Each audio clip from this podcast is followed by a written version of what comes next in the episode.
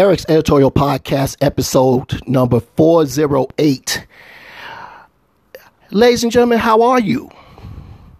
I hope that each and every one of you, my loyal listeners, are continuing to do well, uh, remain safe, you know, continue to survive in this game that we call life.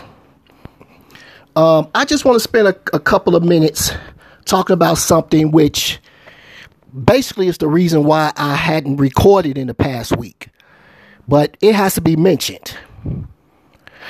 Uh, Sterling Brown. Now, for those of you unfamiliar with this gentleman, Sterling Brown is a current NBA basketball player. He's a superstar of the NBA, currently playing for the um, Houston Rockets. And the purpose of this episode, or why he's the subject, is because of a recent situation that he unfortunately was a part of. And it's, I don't want to say it's a pattern, but I will say and stand on the fact that it's another unfortunate incident. Case in point, uh, a couple of weeks ago, a couple of weeks ago, while being in in Florida, him and several of his Houston Rockets teammates went to a strip club. While leaving the strip club sometime afterwards, according to reports, Sterling Brown inadvertently got into a into a vehicle, a, a group vehicle, group van, group bus, or what have you, that wasn't his. Words got said, you know, you know, men, testosterone, pride, and what have you, and um, a fight broke out. And for better or for worse, Sterling Brown got his ass whooped. Excuse my language, but if we talking, let's just talk. Let's keep let's keep it let's keep it Let's keep it 5G. According to his teammate, Kevin Porter Jr.,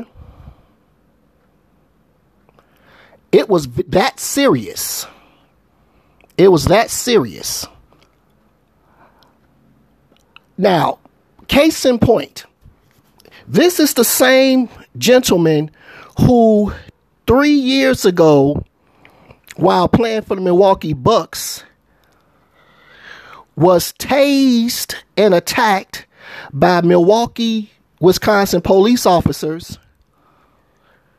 over what basically was him parked over two handicap parking spaces, which for whatever reason escalated and here we are now, three years later, and here's another incident.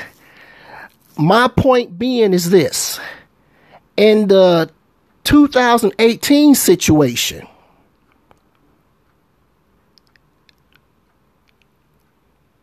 he should not have been parked in, in a handicap space, much less two handicap spaces. Especially at that time in the morning in which you're asking for trouble. Now, let me make it clear. The Milwaukee Police Department should have just gave him a damn ticket and that should have been the end of it. But you know how people are when they you know when they realize who you are or find or have an idea who you are, jealousy rears its ugly head. As far as this recent incident at the at let's tell like at the strip club in Florida, they, the Houston Rockets, were playing in the middle of a back to back. They got through playing, I think, in Orlando, and they was going to play in Miami literally later on that day, which was now officially the new day. So, long story short, he, much less his teammates, had absolutely no business whatsoever being there to begin with. And of course, watching the video camera, um, you know, he basically refused. to give his name because let's face it, he knew he he knew he effed up.